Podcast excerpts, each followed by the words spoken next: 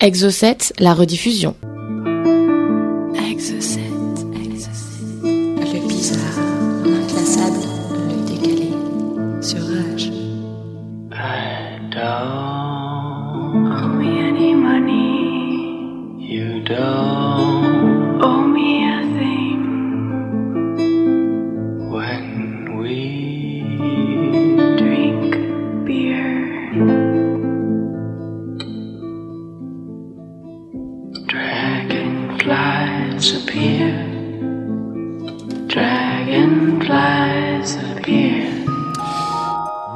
chers amis, bienvenue dans Exo7, l'émission où l'on vous raconte des histoires étranges, où l'on vous parle de faits incroyables et où l'on vous raconte aussi quelles sont les dernières infos insolites qui se sont passées à la surface de cette planète.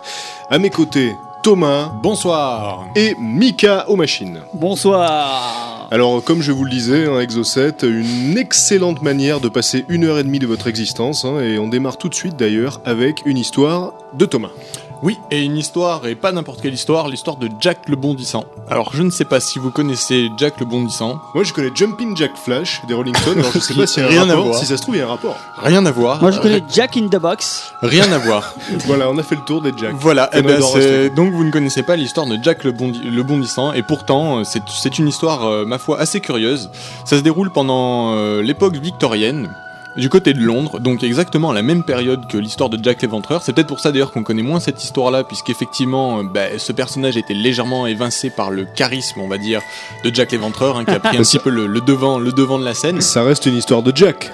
Mais ça temps. reste, ça reste une histoire de Jack. Comme Mais- quoi, comme Mais quoi les, Jack, les Jack à l'époque, euh, Oui, à l'époque victorienne en plus. voilà, méfiance, méfiance des Jack de l'époque victorienne.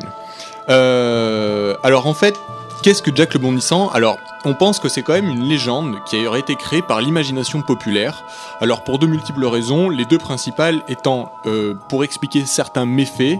euh, qui, qui seraient commis dans la cité et dans, auxquels on n'aurait pas eu d'explication et puis aussi pour faire peur aux enfants un petit peu comme le croque-mitaine euh, on leur disait attention si tu vas pas te coucher si tu manges pas Jack le bondissant va venir bondir Tout à fait. voilà, Aujourd'hui, on dit c'est Guy Carlier qui va venir. Exactement. C'est une autre génération. Ça, ça fait peur aussi, tu me diras. Voilà. Aux enfants, ils ont très peur. Euh, cependant, ce qui, ce qui est quand même intéressant, c'est que la presse de l'époque a couvert, euh, a couvert les histoires de Jack le Bondissant de façon assez importante. Donc, il y aurait quand même une petite base entre guillemets réelle euh, de, de ce personnage. Alors, Mm. à, à quel niveau Difficile à définir, mais en tout cas, il y a eu, il y a bien eu un Jack le Bondissant. Alors, on ne sait pas grand-chose de Jack le Bondissant, à part qu'il a fait son apparition pour la première fois en 1837, et il a tout de suite suscité l'intérêt général. Alors, en septembre 1837, lors de sa première apparition, Jack le Bondissant attaque directement trois femmes en pleine nuit.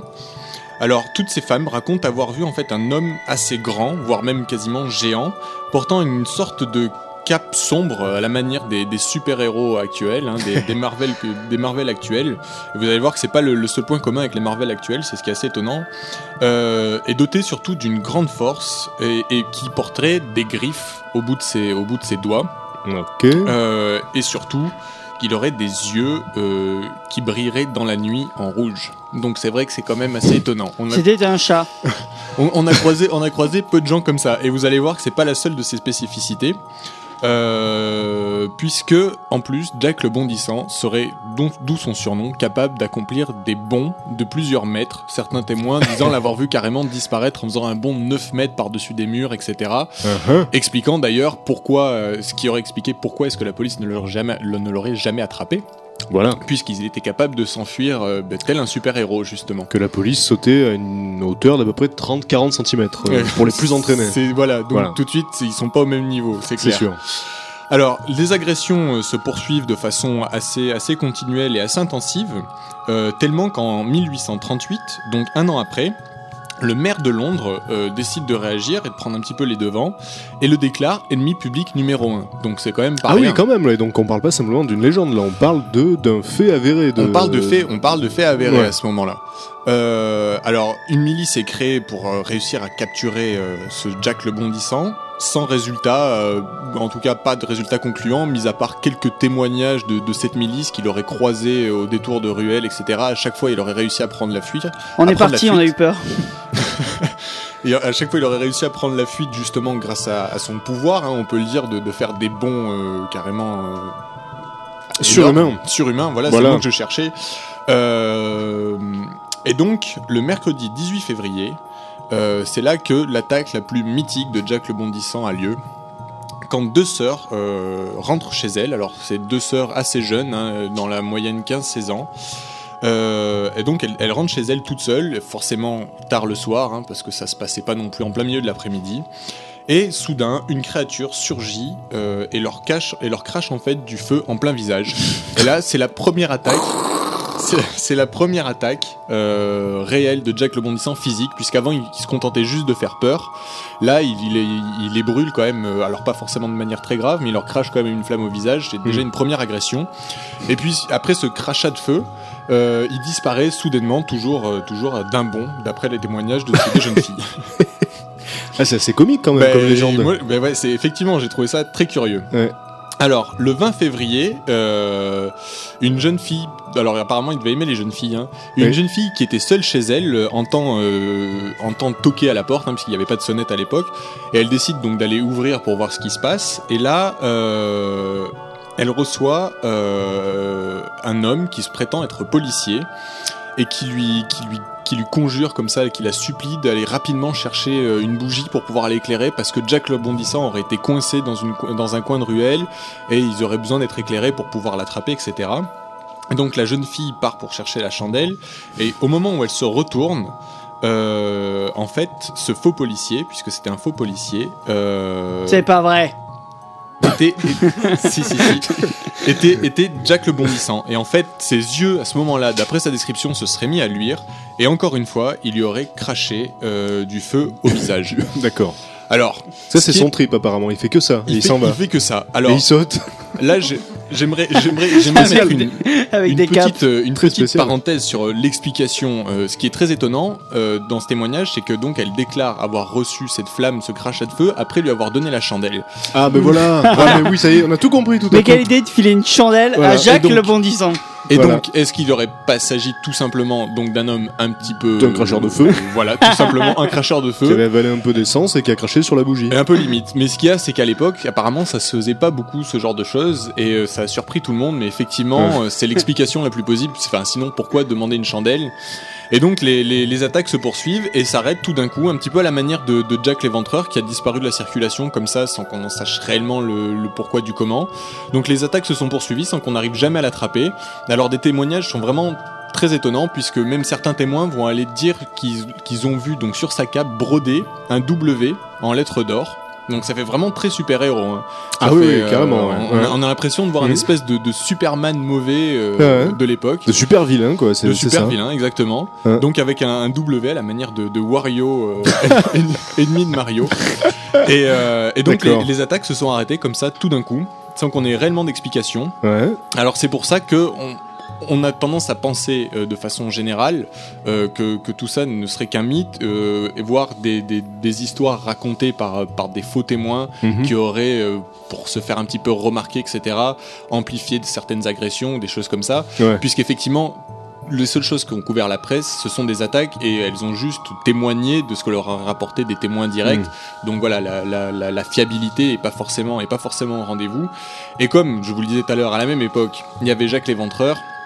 Bah, très vite, ce dernier a pris, a pris le dessus et a forcément occupé le devant de la scène en, évinçant notre Jack le Bondissant, qui pourtant, euh, je trouvais, était un personnage plutôt intéressant. Peut-être que Jack l'éventreur, c'est Jack le bondissant qui en avait assez de sauter et qui s'est reconverti dit- dans l'éventration. Voilà, il s'est dit tiens, on va arrêter de faire des bonds de 9 mètres, maintenant je vais étriper. Mais si on, est, si on explore cette, cette légende à la lumière de- d'Exocet, on peut se dire que finalement, il y a peut-être eu à la base de véritables agressions, mais que euh, la rumeur aidant, les gens aient fini par, Par répéter que ce mec faisait des bonds de 9 mètres. Alors que peut-être que si ça se trouve, c'était juste un gars acrobatique qui a fait un saut, Et une fois, un saut athlétique, Mais- et que les gens ont amplifié le truc. Etc. justement, même justement, moi je, moi j'irais jusqu'à dire, je me demande si c'est pas tout simplement un, un homme killer. qui aurait travaillé dans un cirque et qui aurait été un Mais peu oui, voilà, un déséquilibré cracheur de feu, cracheur un de acrobate. feu, capable de, de faire des bonds assez conséquents puisque acrobate, etc. Et puis euh, il a peut-être disparu de la circulation aussi tout simplement parce que ben, c'est un cirque qui s'était installé pendant une période X sur Londres. Ah, c'est possible. Il est parti ailleurs. Il a peut-être et- semé la, la- la- la panique et la, terreur dans cette ville. Exactement. Donc la légende a pris le relais. voilà, et a fait le reste, et ça s'est amplifié tout seul. Oh, Jack, la- le bondissant a arrêté de, de tuer, on va pouvoir aller au cirque. Oh, le cirque est parti. Mais, oui, Dommage. mais en plus, manifestement, il tuait pas, donc il se contentait de Non, non, cracher voilà, du feu à la il gueule. était- il était, voilà. C'est pas très gentil. C'est pas très poli, c'est vrai. C'est c'est pas, c'est pas top sympa, mais c'est vrai que c'est pas non plus le plus grand psychopathe qu'on ait jamais rencontré. Voilà. C'est juste un personnage comme ça, euh, assez étonnant. Étonnant, étrange. Étonnant. ouais. Eh bien, merci Thomas pour cette histoire de Jack le Bondissant. Je vous rappelle juste au passage que le, le blog de Rage avec le podcast est en ligne. hein. donc c'est sur blog.rage.fr et donc sur ce blog vous pouvez retrouver toutes les émissions de Rage en podcast, c'est-à-dire que vous pouvez les écouter euh, directement euh, quand vous voulez, euh, si vous avez raté l'émission, si vous avez raté leur diffusion. Et donc voilà, vous retrouverez bien évidemment cette émission sur le blog de Rage. Si vous ne vous rappelez pas de l'adresse complète du blog, vous allez sur rage.fr et il y a un lien direct, podcast. Donc voilà, on marque une première pause musicale avec une superbe reprise de Radiohead. La semaine dernière, j'en avais déjà mis une, en voilà une autre d'une autre artiste, c'est Sarah Slin et le morceau c'est Climbing Up the Walls.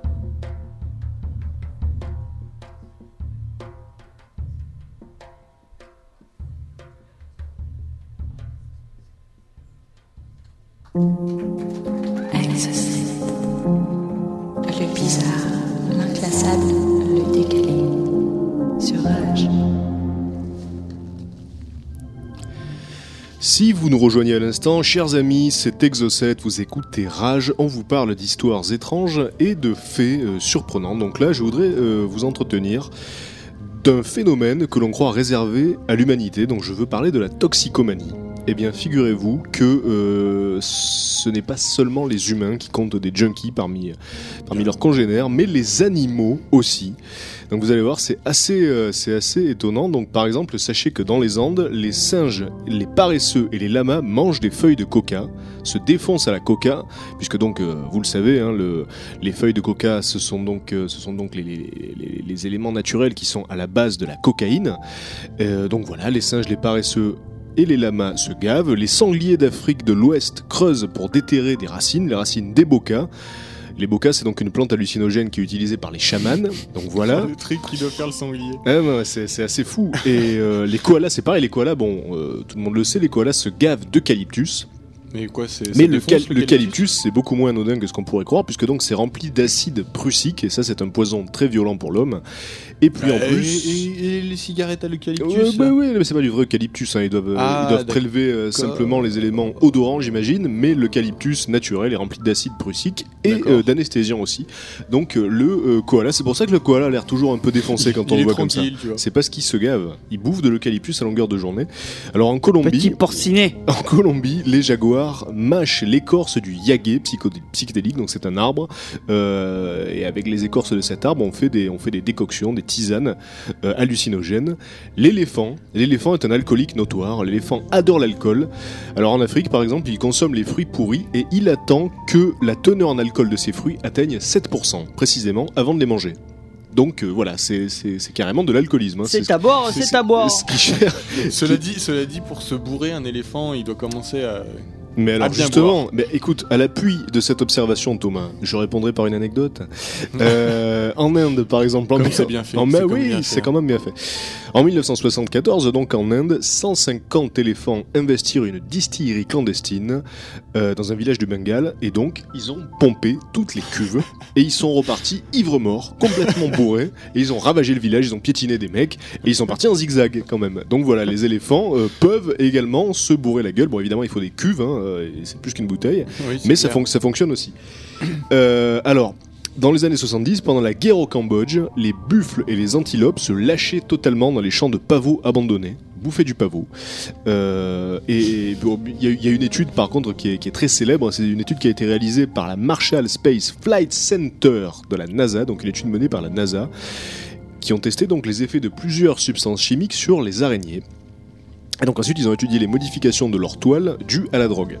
Alors, euh, quand, quand on voit les, quand on voit les images, c'est très très impressionnant. Donc, ils leur ont, ils leur ont filé absolument toutes les substances euh, psychotropes qu'on peut imaginer. Il y a eu euh, des hallucinogènes, du LSD, du cannabis, de la cocaïne. Et, euh, et, fait surprenant, les altérations les plus violentes, les altérations de la, de la structure de la toile les plus violentes qui ont été observées, c'était à la suite d'ingestion de caféine. Et ben voilà, comme Voilà. C'est-à-dire que sous LSD, euh, sous LSD, les toiles sont assez régulières. En fait, les toiles ressemblent assez aux toiles naturelles, mais sous caféine, c'est un chaos. Euh, c'est- c'est- c'est- on, di- on dirait en fait que euh, C'est une toile on a- psychédélique. Bah Voilà. ouais. Ah oui, oui. Euh, avant la drogue, c'est des étoiles normales, et après c'est du Picasso. Abs- absolument. C'est oui, oui. Pour C'est- comprendre. C'est de l'art arachnéen un petit peu, enfin on dirait qu'on a balancé un coup de pied dans la toile, clairement, sous caféine, c'est très très étonnant, mais euh, les créatures qui ont un des comportements toxicomanes les plus hallucinants, euh, ce sont les fourmis, chers amis, puisque les fourmis ont des junkies parmi elles, d'authentiques junkies, et euh, donc ce sont des fourmis qui ont goûté au, au miela d'un coléoptère qui s'appelle le la Loquémuse. Donc c'est un hommage à Loquemusa, qui est une, une empoisonneuse romaine de la cour de Néron. Alors donc euh, ces dealers, puisque c'est carrément des dealers pour fourmis, euh, s'introduisent dans la cité sans que personne ne, les arrête, hein, donc elles s'introduisent librement dans la cité des fourmis, et dès qu'une fourmi a humé le parfum donc, de cette substance sécrétée par la loquémuse, elle accourt pour absorber le poison. Et la queue des loquémuses ressemble exactement à des gueules de fourmis, donc euh, lorsqu'elles têtent, elles ont l'impression finalement de discuter avec une congénère. Et dès que la fourmi a goûté au nectar de la loquémuse, elle ne pense qu'à une seule chose, continuer. Donc là, à partir de là, elle devient accro, totalement dépendante, et pour avoir de la drogue, elle est prête à tout. Elle est prête à laisser la Loquémuse manger les habitants les plus précieux de la fourmilière, donc euh, C'est ça la, l'intérêt de la reine- Loquémuse. Ah oui, C'est- ouais, Ah bah, pour se nourrir. a un intérêt. Ah euh, oui, la c'est- pour se nourrir. Euh, et donc, elle est, la, la fourmi est même prête à se laisser dévorer. Alors, on a assisté par exemple à des scènes où la tête de la fourmi continuait de sucer euh, le, le nectar pendant que donc euh, celle-ci lui dévorait pendant que la loquémuse lui dévorait l'abdomen. Donc jusque dans la mort, c'est hallucinant. Et donc parfois, euh, parfois donc la loquémuse étant gavée d'œufs, de reines et d'ouvrières, elle s'en va et elle laisse ses servantes en plan. Et là, le phénomène étonnant, c'est que celles-ci partent alors toutes seules dans la nature à la recherche du dealer. Et si elle, si elle ne le trouve pas, elle reste suspendue aux extrémités des herbes et donc elle souffre euh, dans des crises de manque de fourmis qui doivent être assez violentes, hein, mais donc nous on ne peut pas juger, et ça jusqu'à la mort. Voilà, donc c'est peut-être le comportement c'est- toxicomane le plus intense du règne animal jusqu'à la mort. Imaginez, imaginez donc euh, un toxicomane qui, qui soit prêt euh, à continuer, par exemple, à fumer son crack, alors même que le dealer est en train de lui bouffer la- lui bouffer l'abdomen. Bon, ça ne doit pas arriver tous les jours non plus, mais c'est donne une idée, une idée C'est du clair. truc. Ah, c'est un bon dealer quand même, tu vois. c'est- Il est fort. Ah oui, c'est déjà un beau dealer. hein. Ah. C'est- c'est- c'est- Pas un dealer de pacotille. Hein. proche de, de- de Jack le bondissant finalement. On se rapproche un petit peu. euh. Voilà. euh, Il y crache du feu pendant qu'il est en train de prendre sa drogue. il crache littéralement du feu à la bouche. Euh, Mika, j'ai eu l'impression que tu n'étais plus sûr du morceau. Voilà. Peut-être, ouais. c'est le numéro 8. Ah, c'était bon. Et on va, on va l'écouter tout de suite d'ailleurs. Euh, après quoi, Thomas, tu nous parleras de.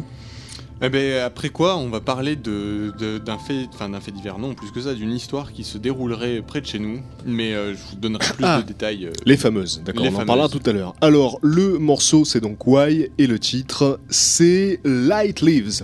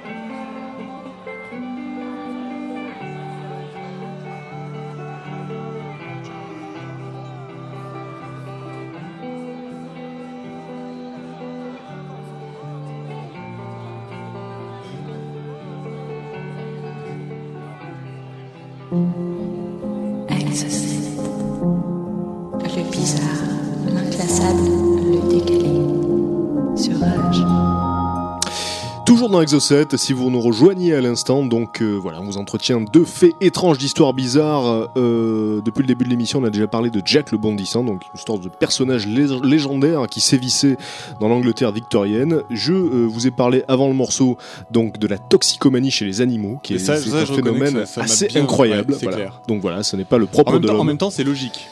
Oui, puisque sens. finalement les, les substances psychotropes, ben, elles font effet du moment qu'on a un cerveau, donc les animaux Voilà. n'en sont pas dénués.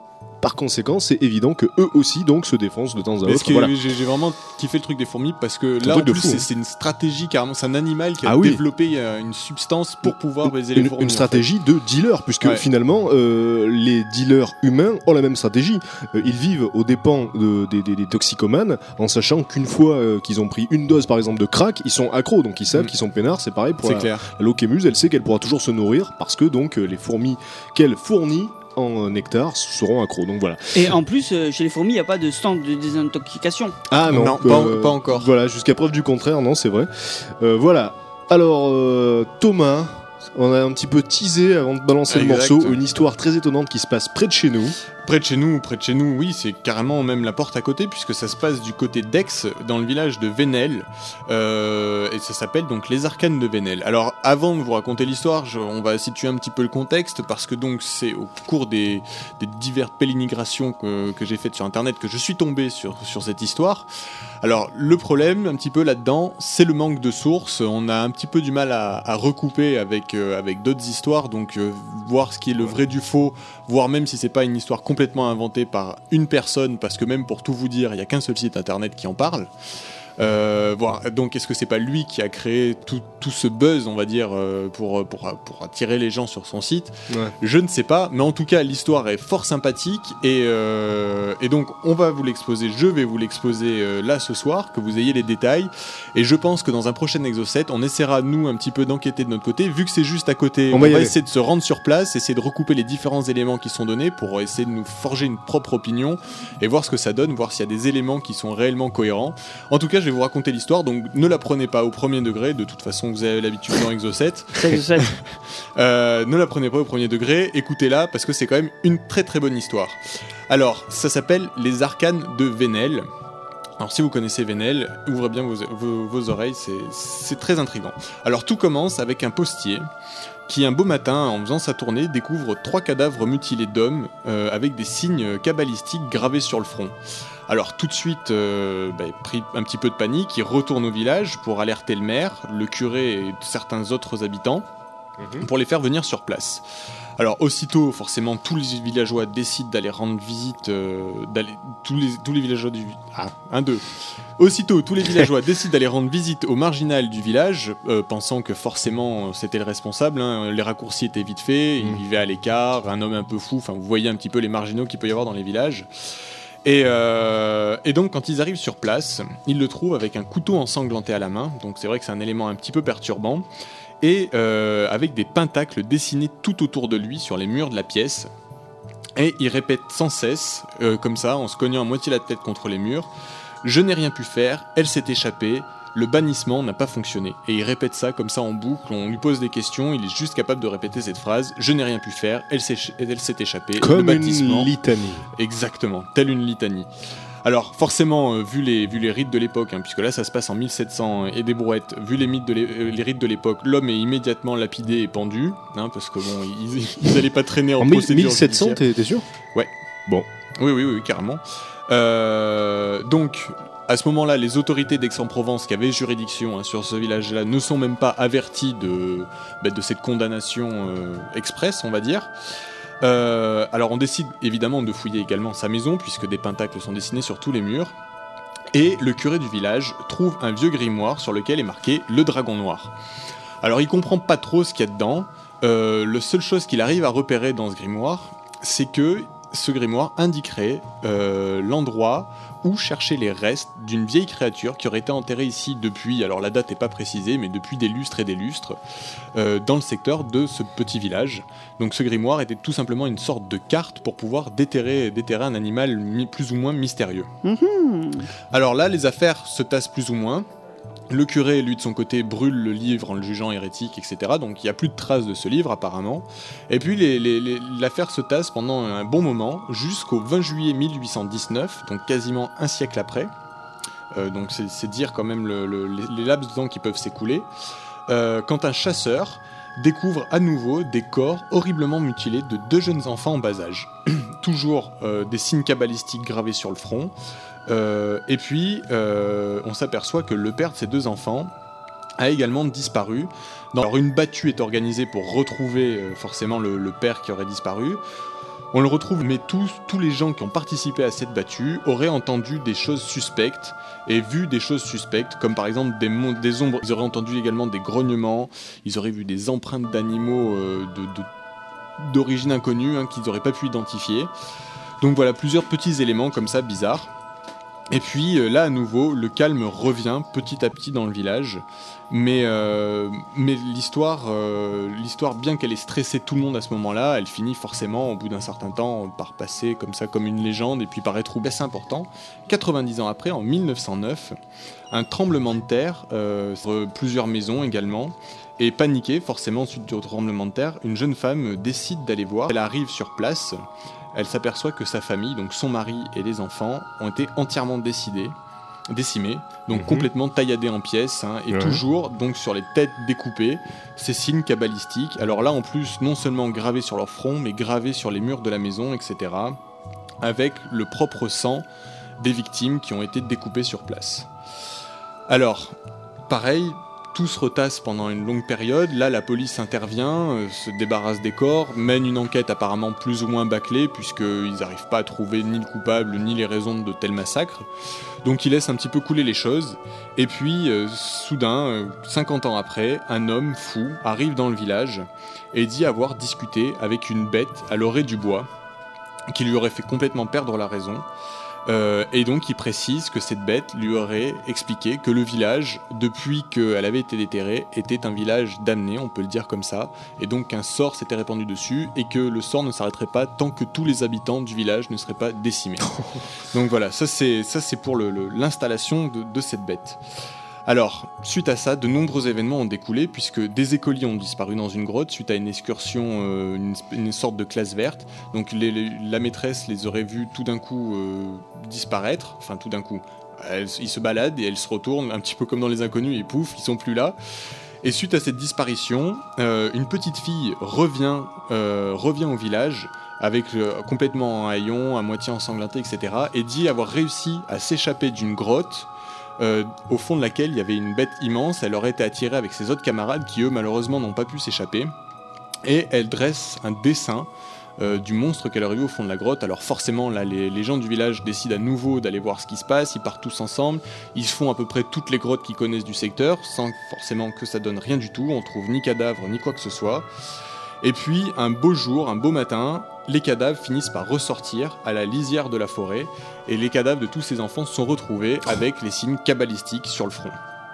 Alors là, à nouveau, l'histoire se tasse pendant une période de 50 à 60 ans, et donc plus rien ne se passe, et un jour, un, promeneur qui était dans le coin arrive à prendre la photo de, de cette soi-disant créature. Alors forcément, c'est une photo très très floue sur laquelle on peut interpréter à peu près tout ce qu'on veut. hein. Pour avoir vu les photos, on peut dire que c'est des branches d'arbres comme une bête, comme euh, n'importe quoi. Mhm.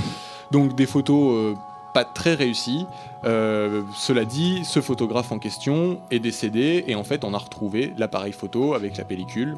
Ça fait très projet Blair Witch et ça fait partie des éléments qui me font un petit peu douter de la véracité de la chose. Ouais. Et alors, une semaine après cette attaque, euh, se, déroule, euh, se déroulent de nouvelles attaques, là cette fois-ci sur des femmes du village, euh, qui déclarent en groupe. Alors à chaque fois, évidemment, c'est pas pas des personnes isolées. Là, c'est une dizaine de femmes qui disent avoir vu à l'orée de la forêt cette espèce de bestiole ben, manger les moutons, etc. Leur pâturage. Effectivement, on retrouve énormément de moutons, etc. sur place. Et puis l'histoire se tasse jusqu'à aujourd'hui, puisque le dernier meurtre euh, a eu en 1900 et quelques, 1907, et depuis on n'a plus aucune, euh, au plus aucune nouvelle. Attends, moi il me semble que le dernier meurtre a eu lieu dans les années 70. 1970 exactement, c'est Ouais. ça, oui. Voilà. Pas 1907, 1970. Et depuis 1970, donc ces dernières attaques sur des moutons et sur une fermière, eh bien on n'a plus aucun élément, ni plus aucune attaque. En même temps, c'est vrai que le- les années 70 c'était il y a 36 ans, donc quand on voit le laps de temps qui s'est écoulé entre les autres attaques, qui pouvaient aller jusqu'à plus de 100 ans, c'est peut-être pas fini. Mais euh, Alors voilà. de trois choses l'une, soit cette histoire a été inventée de toutes pièces dans le but de créer une légende moderne à la Blair Exactement. Witch Exactement. par un seul personnage, puisque c'est vrai qu'on n'a pas retrouvé finalement d'informations qui recoupaient cette histoire. On n'a pas trouvé d'informations qui recoupaient cette histoire. Euh, la personne qui délivre cette histoire dit la connaître grâce à un grimoire que lui aurait donné son grand-père, enfin une espèce de Un vieil, un vieil homme qui l'aurait rencontré, homme, d'ailleurs, euh, oui, tout simplement. un dossier, qui lui aurait donné ça. un dossier, donc effectivement ça, ça fait mince comme preuve. La, municipalité actuelle ne serait pas au courant de cette histoire-là. Parce que s'il y, a eu des- s'il y a eu des morts, voilà, il y a au moins quelque chose de vérifiable. Il y a peut-être Voilà. eu des, des cadavres effectivement euh, mutilés, étalés sur un siècle. Donc si ça c'est un fait avéré, il y a quand même quelque chose de mystérieux. Exactement. Et D'où euh, d'où tout l'intérêt de qu'on aura nous à aller voir sur place, voir aussi effectivement est-ce qu'il y a bien eu un tremblement de terre, ça c'est facile à vérifier, Bah, voir c'est si l'église s'est bien effondrée, déjà ça ça conforterait un petit peu le- le- l'histoire, et puis aller voir effectivement dans les archives de la ville ce qui s'est passé, s'il y a des éléments, etc. Parce, Parce que effectivement les sources sont plutôt minces. Parce que si l'histoire est réelle, si ces faits sont avérés, on peut imaginer qu'il s'agit d'une sorte de, de, de- de secte euh, avec des, rites, des rituels meurtriers qui donc mutileraient des, des- des gens au fil des, des décennies et leur graveraient des symboles euh, mystiques euh, sur, sur la peau. C'est- C'est une des hypothèses qui est, av- qui est avancée. L'autre hypothèse, c'est que l'histoire est une légende, mais ça reste une belle histoire. Ça reste une belle histoire qui, qui, qui rejoint un petit peu ce qu'on a ce qu'on retrouve avec la bête du Gévaudan, etc. Ouais. Mm. Mais c'est vrai que c'est vrai que si on arrive sur place à trouver des preuves, euh, ben, des preuves déjà qu'il y a eu des morts, qu'il y a eu bien des signes cabalistiques gravés sur les fronts, etc. On est déjà en face de quelque chose de, de plus de plus intéressant. Ah oui, Sans que ça soit un monstre forcément, puisque ça serait sûrement ça. Il y aurait, euh, il y aurait l'hypothèse de la secte. Moi, j'aime Ça, beaucoup. ça serait pas comme ça dans J'aime Exo 7. Mais pour avoir plus de sources, il aurait fallu que ça se passe non pas à Aix-en-Provence, mais à Aix-les-Bains. Les sources, les bains. Aix-en-Provence, Aix-les-Bains, Et voilà. bien sûr, Merci. Merci Mika, c'est aussi pour ça qu'il fait partie de cette émission. Parce que les gens ont peur quand ils écoutent Exocet. Moi j'ai beaucoup de témoignages, les gens disent oh, mais moi je tremble littéralement, je... des gens de ma famille se sont évanouis. Donc surtout là, avec, Mika, euh, surtout euh, avec la nuit qui revient là. Mm. voilà, donc Mika distille quelques, quelques mots d'esprit du meilleur goût. Et hop, ça permet aux gens de tenir le coup et c'est bien. Mais prenez donc un café Bon. On marque une pause musicale après cette, cette belle histoire. C'est Sict et le titre c'est euh, In This Light.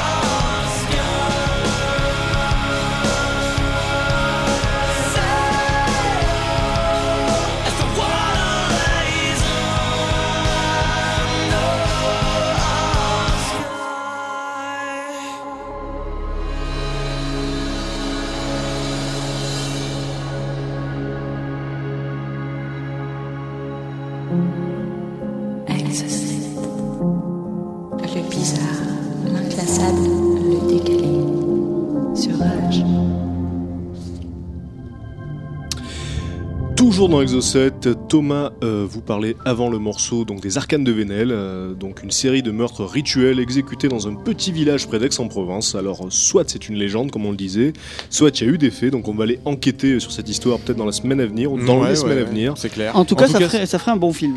Ouais, Ah, c'est c'est clair. c'est vrai. Bah, à la Blair- à la Blair Witch, hein, c'est et vraiment ça- dans l'esprit, hein. Je pense que ça va faire une bonne émission. On va faire une petite investigation et ça va être sympathique. Ouais, je pourrais venir.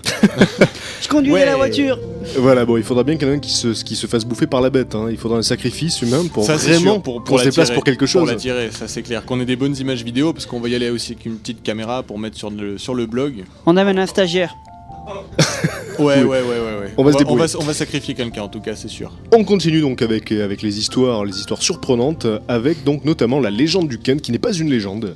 Alors d'habitude, les légendes urbaines, c'est donc des, des histoires inventées qui finissent par prendre le poids de vérité. Donc là, c'est l'inverse, c'est une histoire réelle qui a fini par devenir une légende dans l'esprit des gens. Donc euh, ça démarre en 1944, le 20 août 1944 exactement, et donc un bateau américain qui s'appelle le Richard Montgomery et qui transportait des bombes arrive dans l'estuaire de la Tamise.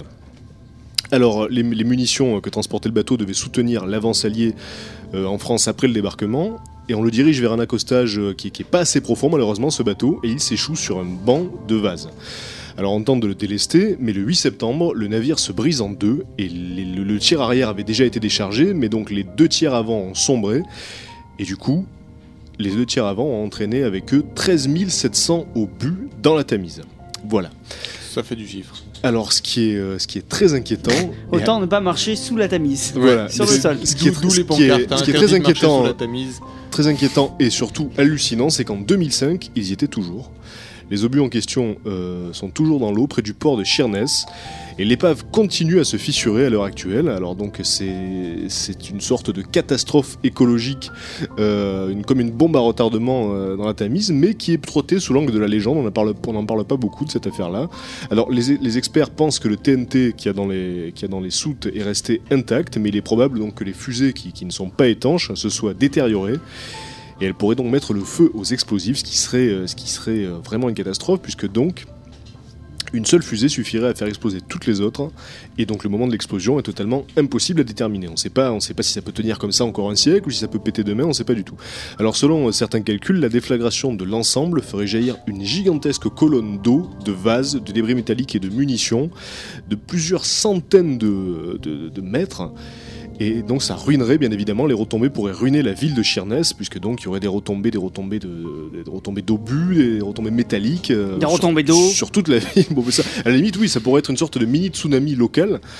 Et donc depuis 60 ans maintenant, plusieurs solutions ont été envisagées, mais aucune n'a été retenue. Alors on a pensé d'abord à Euh, remorquer. C'est euh, si compliqué que ça de les sortir. Alors ouais, ouais, ouais, parce qu'on Une a, par une. on a pensé à remorquer l'épave en haute mer déjà pour qu'elle explose, pour qu'elle explose dans, dans- dans la mer ou dans l'océan. Eh, va tuer des gens plus. Mais non, le truc c'est que Va polluer si, plus loin. si on adoptait, si on adoptait cette solution, il faudrait évacuer les 13 000 habitants de Sheerness pour parer à une explosion accidentelle. Parce que si pendant le remorquement les obus pètent, ça pourrait vraiment être une catastrophe sans précédent. Il Les avoir des 13 milliers 000 de morts. habitants plus tous les, tous les animaux. Parce qu'on n'en parle pas Tous souvent. les C'est animaux. encore Et plus tous, les, et compliqué. tous les à- poissons de la Absolument. Tamise qu'il va falloir sortir un par un Ouais.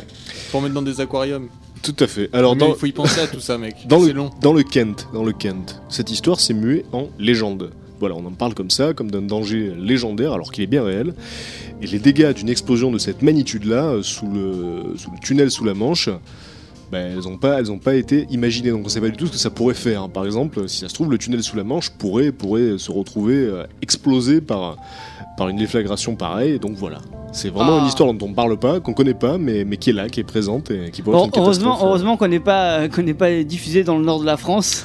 Ah oui, c'est clair. on ferait peur à tout le monde. C'est clair et net, mais c'est peut-être pour ça En, aussi. en direct de Dunkerque. Enfin, attention. Ah, c'est clair que ça calme, mais c'est peut-être aussi pour ça qu'on n'en parle pas. Enfin, en tout cas, que les autorités anglaises n'en parlent pas beaucoup. C'est jamais qu'à 100 km de Londres. Et ils Des savent, obus, non. Ils, ils- ils savent, ils savent que si jamais ils ébruitaient un petit peu trop la situation, il y aurait une panique totale dans la ville. Les gens flipperaient, les gens peut-être déménageraient, euh, quitteraient la ville. Et donc, voilà. ils font passer ça pour une légende urbaine. Ben, fina- C'est pas finalement, euh, vu qu'on n'en parle On pas. a jamais vus. Vu qu'on n'en parle jamais, ça finit par devenir une sorte de légende urbaine. On en parle vaguement. euh, le, le bateau qui s'est effondré donc dans la Tamise, mais non, il est toujours là avec ses obus. Mais euh, ouais, enfin ça m'étonne qu'on puisse rien faire. Vraiment, je suis surpris qu'on puisse faire. Mais Le le mieux- problème, c'est que si jamais on le déplace, il y a risque d'explosion, donc ils ne J'ai peuvent pas y toucher. j'ai quoi. une super idée. Le mieux, ça serait de tamiser la tamise. Ah bah oui, bravo. Superbe, magnifique. Et c'est le genre de jeu de mots que tu n'aurais pas pu faire avec le Rhin, par exemple. Non. Quoique si, je On suis sûr aurait que pu lui ôter le rein. Non, mais c'est. Donc Non, il, valait, c'est- il valait mieux que ça se passe dans la Tamise finalement. Voilà. Euh, J'enchaîne avec, j'enchaîne avec une autre histoire, euh, une autre histoire courte, très étonnante d'ailleurs, sur la descendance de Hitler. Voilà, parce que donc le- l'homme le plus haï de, de toute l'histoire donc n'a pas eu de n'a pas eu de descendance officielle, il n'a pas eu d'enfant reconnu, mais son père avait eu un enfant euh, d'une autre femme et euh, donc Donc il avait un demi-frère. donc le demi-frère d'Adolf Hitler s'appelait Alois. Donc c'est quand même assez fou puisqu'on connaît un Alois hein, qui est donc euh, responsable technique de Rage Arl. La vraie joke. Donc Alors, voilà, Aloïs. c'est le demi-frère d'Hitler, euh, Alois. Et euh, donc Alois émigra en Irlande où il eut donc un fils avec une Irlandaise. Et ce fils s'appelait William Patrick Hitler. Donc c'est genre le patronyme assez difficile à porter. Bah oui, il s'appelle Patrick. Oui, c'est clair. Moi personnellement, euh, je serais, je serais- moi j'aurais été à sa place, j'aurais changé de nom, je me serais appelé William Frank Hitler. Quoi. Ouais, voilà. Là, ça craint un petit peu. Donc, euh, il partit, euh, il partit en Allemagne, ce William Patrick Hitler, Pat, pour les intimes, on l'appelait Pat. Il, Oh, Will. il partit en Allemagne donc pour bénéficier de l'influence grandissante de son oncle, puisque c'est vrai que Tonton avait quand même une, une carrière assez florissante au début des, des années 40. Donc voilà, il part là-bas. Mais le truc, c'est que Hitler et ses intimes tenaient, euh, tenaient ce, jeune neveu à l'écart. C'était comme une sorte de parasite. Il avait beaucoup d'ambition, mais donc évidemment la cour d'Hitler le mettait de côté, euh, sûrement craignant qu'il bah, qui prennent, euh, qui, qui- qui leur place dans le cœur du dictateur. Donc voilà, et du coup, en 1939, Pat Hitler part en Amérique où il tient des conférences pour discréditer son oncle. Alors il a tellement été aigri de cette affaire-là, d'être mis à l'écart et d'être maltraité par son oncle, qu'il s'est dit, puisque c'est ça, je pars en Amérique et je fais des conférences contre lui. Ah ah, je suis malin. Et quand les États-Unis euh, déclarent la guerre au Troisième Reich, eh bien Pat Hitler s'engage dans la Navy et puis là on perd sa trace. Donc il s'engage quand même dans la Navy pour aller se battre contre les, les Allemands. Ah, euh, c'est bien ça. Contre son oncle finalement. Donc voilà, là on perd sa trace. Et après la guerre, donc David Garner, qui est un journaliste, fait une enquête. Il fait une enquête pour retrouver, euh, pour retrouver la trace de ce Pat Hitler et il retrouve sa veuve qui s'appelle Phyllis Hitler et qui lui confirme donc que son mari était bien le, neveu bah, du monstre qu'on connaît. Et euh, donc elle refuse d'en dire davantage, mais euh, donc le journaliste s'obstine et découvre qu'ils avaient eu quatre enfants tous les deux, que Pat Hitler et sa femme avaient eu quatre enfants, dont deux vivent encore à l'heure actuelle dans l'État de New York. Donc euh, il y a euh, encore aujourd'hui des, des descendants pas directs, mais donc des, des arrière-petits-neveux d'Hitler qui vivent et bon, bah, qui ont des boulots tout à fait normaux, il y en a un qui est paysagiste, etc. et qui portent sûrement le, le- le patronyme le plus difficile à porter de, de l'histoire. Ah, ça, c'est clair. Mais euh, donc il existe peut-être encore d'autres parents de Hitler. Alors dans les années 60 notamment, une Allemande euh, qui s'appelait Gisela Hauser donc assura être la fille d'Hitler sur la foi d'une confession de sa mère qui était une ancienne championne olympique très proche du euh, Führer. Et donc pour être sûr, bien évidemment, il faudrait une analyse génétique, mais tout ce qui subsiste des restes calcinés du dictateur, puisque bon je rappelle qu'il a été brûlé, tout ce qui reste euh, de, ce corps, c'est une mâchoire, la mâchoire inférieure, qui est conservée à Moscou, et ça c'est quand même énormissime. La mâchoire inférieure d'Hitler est conservée à Moscou, au musée de l'ancien KGB, qui s'appelle donc maintenant le FSB. Et euh, c'est vrai que ça fout un petit peu des frissons d'imaginer que quelque part dans un musée en Russie, il y a la mâchoire inférieure bon, bah, du monstre le plus, le plus haïssable et le plus redouté de l'histoire de l'humanité. Donc voilà. Il avait la dent dure. Pour sûr. On marque encore une petite pause musicale après ces, ces deux histoires pour le moins étonnantes mais bien réelles. Euh, là, je t'avouerai que je ne sais plus ce que je t'avais On va demandé de passer. écouter, on va écouter euh. Soufiane Stevens. Sufjan Stevens, absolument, et le morceau c'est Jacksonville.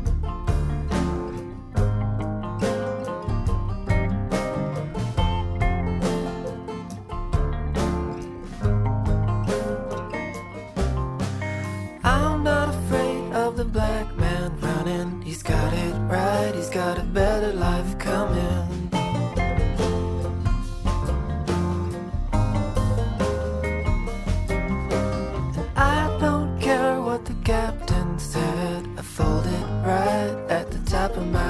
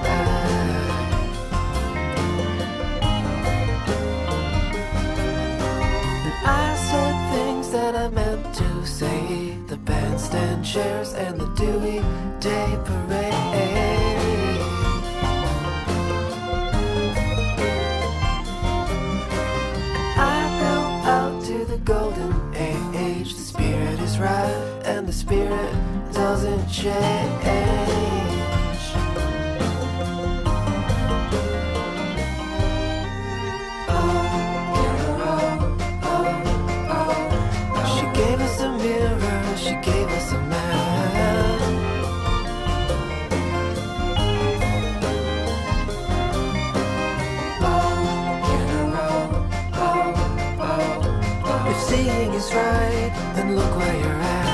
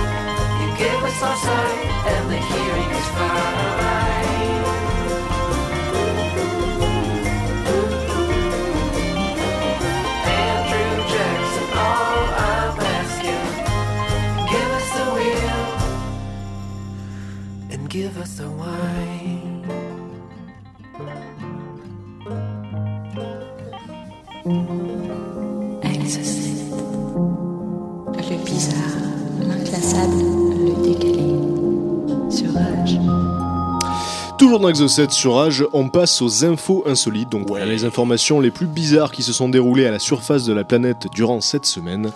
On démarre avec une affaire qui s'est déroulée au Nigeria. Euh, donc euh, c'est un homme qui est suspecté d'avoir tué son frère avec une hache. Et donc il faut savoir que cet homme a donc expliqué à la police que il croyait attaquer une chèvre, ou plutôt un bouc exactement, et que plus tard ce bouc s'est transformé en son frère. Est-ce qu'on a une photo de son frère? Alors, probablement, Pour mais je l'ai pas sur moi. mais alors, donc, euh, ce qu'il faut savoir, c'est que au Nigeria, donc évidemment, la magie noire est très très populaire. Et donc, euh, il Moi, j'y arrive, crois. Il arrive, oui, oui. Bah, il, il arrive souvent, donc. Oui, vas-y, non mais termine. Non mais je me demande juste l'intérêt, pourquoi tuer une chèvre Enfin, même si elle s'est Ah non, mais ça, c'est non, ça, non. c'est son mobile, c'est la tasse de boue. Clairement, ce qui s'est passé. Donc je, je la refais différemment. Cet Dis homme, pas, dis pas à Patrick que c'est une chèvre. cet homme, cet Pourquoi homme, tu es une chèvre il a tué son frère. Voilà ce qui s'est passé. Et donc, quand, Avec une la, hache. quand la police a trouvé le corps, il a dit c'était une chèvre au départ. Et puis après, il s'est transformé en mon frère. Ah, mais Alors- s'il rend son frère chèvre, c'est sa faute. Donc c'est vrai que chez nous, ce genre de ce genre d'alibi passerait moyennement bien auprès des forces de police. Mais là-bas au Nigeria, vu que la magie noire est très populaire, donc il arrive que les meurtriers euh, prétendent que euh, eh bien, que les que, que les personnes qu'ils ont tuées étaient d'abord des, des bêtes et puis se sont transformées miraculeusement Une en fois, que victimes. le- une fois que la hache était dans la chèvre, il se transformait en son frère. Voilà. Et puis il y en a aussi qui prétendent que c'est des mauvais esprits qui les ont poussés à tuer, etc. Enfin Mm. bref, voilà. Voilà ce qui se passe dans une société obscurantiste dans laquelle, donc, évidemment, euh, le, mystici- le mysticisme prend le pas sur, ben, sur la science finalement et sur la raison. Donc voilà un homme qui a bel et bien tué son frère. hein. Ça, je, Mm. vous le, je vous le confirme. Moi, ça m'étonnerait vraiment que ce fût un bouc. Non, mais Voilà. c'est- vrai que même tuer une chèvre, c'est pas très C'est vrai que ça devait plus être un bouc à la base, parce qu'une chèvre c'est bizarre. Bah, le bouc, il y a plutôt le, co- il y a le côté satanique. hein. Bah oui. Voilà, donc c'est pour Puis, ça. euh, il Puis se serait c'est pas un mâle, trompé, il y il y aurait eu l'odeur s'il y avait le bouc. Enfin, Tout à fait. Alors, on part en Chine, car figurez-vous que cette semaine en Chine a eu lieu le premier transplant de pénis, chers amis. Alors la France, la France a la, eh, eh bien, la, la palme. Ah, je ne trouve plus le mot. la palme. Non, non, pas la palme. Tout à fait, depuis Euh. ce jour je regrette mon don d'organe. Bah, venez, on joue à Motus. La pa- en, en cinq lettres P, la paternité. Oh là là. Ah, mais c'est pas 5 lettres. Non, Tu non, triches. mais j'ai pas réfléchi. Alors, la France, vous le savez, a la paternité de la greffe de visage. hein. Donc, Ouais. on, l'a- on a assez vu ça à la télé, cette femme qui s'est fait greffer le visage. Et donc là, c'est la Chine maintenant qui a la paternité de la greffe de pénis. Alors, euh, c'est donc la première fois au monde. Tout s'est très très bien passé. hein. Donc voilà, le pénis a pris. Donc euh, évidemment, il a été pris sur, euh, bah, sur un mort. hein. Donc on n'a pas demandé à une personne vivante de, de donner son pénis parce que c'est très rare les gens qui sont prêts à se sacrifier à ce point-là. Ah ben non, Oui. parce que non, j'allais me dire. Oh, il y même- en a même- qui s'en servent pas beaucoup. Hein, J'allais tu sais. dire, Ah, j'allais c'est dire, vrai. euh, même, euh, enfin même les travestis en fait ils le gardent, donc euh, rien, rien à voir ce que j'allais dire. Non, Voilà. ce que j'allais dire, parce qu'on peut trouver quand même certaines personnes qui se font opérer, euh, machin, mais elles se font Peut-être, mais ne, serait-ce que pour faire un porte-clés ou un souvenir. Bref, voilà, là la personne était bien morte, le donneur était mort, et donc du coup, euh, comme je vous le disais, la greffe a parfaitement pris, sauf que au bout de deux semaines, les docteurs ont été obligés de couper le pénis. Pourquoi? Il grandissait à Parce que- vue d'œil. Parce que le oui, il mesurait 3 mètres 50 de longueur. Et la femme se plaignait. Elle disait ah non, j'ai mal. En réalité, donc, euh, il se trouve que ben, le greffé a subi euh, de, de très très sévères troubles psychologiques, c'est-à-dire qu'il ne supportait pas de se retrouver avec le pénis d'un mort. Et c'est vrai que quand on y pense, ça doit être assez délicat. À tel point qu'il a demandé à ce qu'on lui enlève alors que tout marchait très bien. Et il faut dire qu'à la base, il avait même des difficultés pour uriner, quoi. C'est-à-dire qu'il c'était même pas une question de vie sexuelle, c'est-à-dire qu'il pouvait même pas pisser. Et euh, là, il a préféré se le faire enlever plutôt que de continuer à vivre avec le pénis d'un autre, euh, d'un autre homme et d'un mort euh, qui plus est. Ouais, ça doit être dur. hein. Ça doit être très dur. Donc voilà, on continue avec, euh, bah, avec un petit peu le Darwin Award de la semaine, c'est-à-dire une- Ah. une, une mort particulièrement stupide, euh, une mort engendrée par la bêtise humaine, voilà, euh, ni plus ni moins. Donc c'est une femme qui est morte après avoir avalé trop de marshmallows dans un concours de mangeage de marshmallows. Donc ça se passait à Londres dans une foire. Et elle a étouffé tout simplement. Donc euh, le alors la- la- alors le, concours le concours s'appelle le Chubby Bunny Competition. Pourquoi? Parce que donc il s'agit de manger le plus de marshmallows possible, de se gaver de marshmallows et de dire Chubby Bunny jusqu'à ce qu'on n'arrive plus à le dire. Voilà. Donc celui qui n'arrive plus à le dire et qui crache les, les chamallows euh, perd. Donc elle, euh, apparemment, elle, les a gardés, mais elle, a gagné. Voilà, elle a gagné, mais donc elle est morte. Euh, alors en fait, euh, elle, déjà, elle est tombée dans les, dans les pommes, on l'a amenée à l'hôpital. Ils ont réussi euh, à la faire repartir un petit peu, mais euh, finalement, elle n'a pas tenu et elle est morte. Donc de- du coup, à présent, eh bien, ce concours pour le moins stupide n'existe plus, c'est fini. Oh. Parce que c'est vrai que ça serait quand même de mauvais goût de le continuer après ça. Donc voilà. En même temps, il y a sûrement des trucs plus intelligents à faire que de se gaver la bouche de marshmallow et de dire Chubby Bunny, euh, n'est-ce pas Thomas? Ah, c'est bien parce que j'ai deux Thomas en face de moi. Je peux dire n'est-ce pas Thomas? À deux personnes à la fois en une seule phrase. Je suis assez heureux. Euh, alors, on continue avec, euh, avec un chinois, encore une fois, ça se passe à Pékin. Et donc, le personnage qui nous intéresse s'appelle Zhang Xinyan, il a 35 ans. Et donc, il avait bu euh, Zhang, hein, beaucoup. Trop, manifestement, puisque donc il est allé dans un zoo à Pékin et il est rentré euh, dans un enclos, l'enclos du panda, un panda de 6 ans qui s'appelle Gougou. il était allé exprès parce qu'il avait jamais vu de panda de sa vie. Exactement. Et donc euh, voilà, il a bu pendant le trajet. Et quand il est arrivé euh, devant l'enclos du panda, il a Dans eu comme une, il- voilà, il a eu comme une pulsion, une envie de l'embrasser. Il allait lui faire un petit de le bisou. serrer dans ses bras, Oui. le gros nounours. Donc il est effectivement, il a enjambé la barrière, il est allé. Faut pas le faire, ça, les copains. Il s'est approché du panda pour l'embrasser. Enfin, imaginez la scène, parce qu'un panda, voilà, il faut quand même bien se rappeler que c'est un ours. Ben, c'est clair, c'est clair. Et Non, donc, mais c'est c'est exactement ça. Le gars, il avait Voilà. une espèce de nounours en peluche, mais le truc, Oui, il, a dû lui décocher. alors un- le revers. panda, le panda, euh, il, lui, il lui a, eh ben, il lui a balancé les, les dents hein, directement aux jambes, Il a jambe, à la jambe. droite, jambe gauche. Et là, c'est quand même le plus beau dans cette histoire. Réponse. C'est que notre ami Zhang Xinyan, eh bien, il a mordu le panda. voilà, il a mordu dans le dos et après il a dit que bon bah la peau était trop épaisse. gueule. Voilà, donc c'est quand même fou il parce a dit que qu'il il avait a- la peau dure. C'est fou ça. trop dur. Ouais. Donc euh, ce qui est surréaliste, c'est qu'il a survécu. Hein, donc euh, Donc maintenant, on sait qu'on peut pas manger le panda, quoi. voilà. Merci, merci Xang. Il a, il, a été sau- il a été sauvé par le personnel du zoo. Alors le, le panda n'a pas été blessé, bon ça aurait été quand même le comble. Et, euh, et donc voilà, c'est- cet homme a expliqué qu'il voulait juste voir les pandas. encore Oh, c'est mignon. Il en avait jamais vu. Il Ah était venu exprès aux autres Pékin. Là, il il a sûrement vu de plus près que quiconque, hein, puisque plus près que ça, tu meurs, je pense. Voilà. Que King. Kong. Que quiconque. Ah, D'accord. Non, parce que King Kong euh, aurait gagné euh, contre le panda. Alors, euh, un SDF, un SDF euh, qui habite en Floride, n'a pas hésité. Un SDF qui habite en Floride. Ouais, il n'a pas hésité euh, à sauter d'un pont. Oui, c'est vrai que ça semble assez antithétique, mais c'est vrai. Oui, oui. Et donc, il n'a pas hésité à sauter d'un pont de 15 mètres de haut pour récupérer un billet de 20 dollars. Voilà, donc c'est un SDF, je le rappelle. Alors, il s'appelle Mark Giorgio, il a 47 ans, et donc euh, voilà, il se, il se baladait, il se baladait au-dessus de la, de la rivière Manatee. Et puis donc, à un moment donné, ben, il y a un, un billet comme ça qui s'est envolé, et puis qui est tombé 15 mètres plus bas dans la rivière. Alors le mec, il a fait ni une ni deux, et il a plongé, il a sauté pour 20 dollars, et il a, il a déclaré, il a déclaré, eh ben, eh ben, j'ai au moins j'ai récupéré mon pognon. Il, a Voilà. dit ça, il a dit ça en américain. Il est, sor- il est sorti de l'eau, il y avait la presse et tout. Au moins, j'ai récupéré mon pognon. Et surtout, bon, il a, il a, Merci il a- pour cette déclaration. il a rajouté que 20 dollars, que quand on n'a rien, c'est beaucoup. Bah au, point de, au point de risquer sa vie. Donc il a, Évidemment. il a eu quelques coupures, mais euh, pas de souci. Bah, il a eu pour euh, 30 dollars de, de médicaments, mais c'est tout.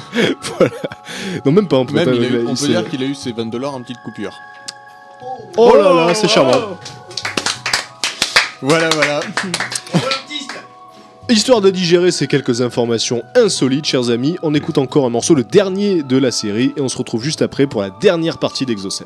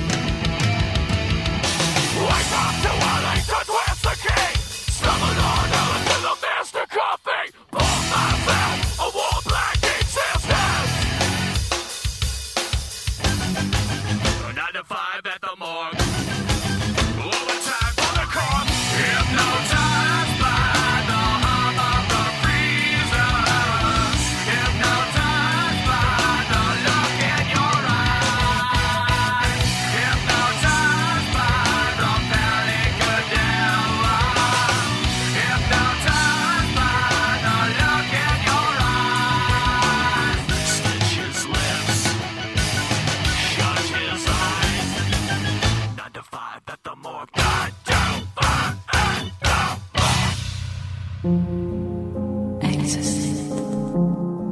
Le bizarre, l'inclassable,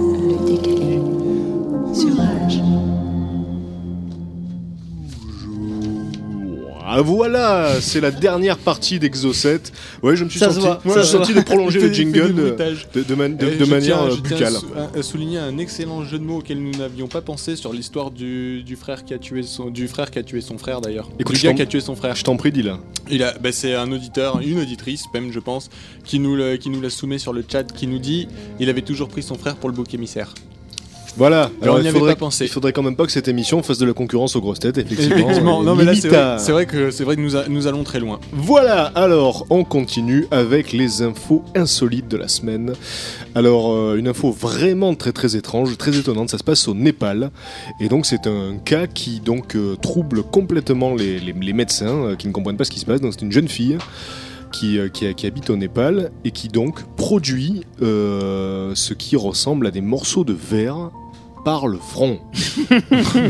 Par le fion Non. Alors donc, euh, elle a été, euh, eh bien, elle a été auscultée, étudiée par une équipe de docteurs népalais. Euh, et donc, elle a 12 ans cette. Donc plutôt beau. Non, non. D'accord. Non, non, mais non, non, stop, non, là, non. stop. Tu dois sentir la limite. Ça doit faire comme une espèce de gyrophare dans ta tête. Thomas. Mais j'ai- je l'ai senti là.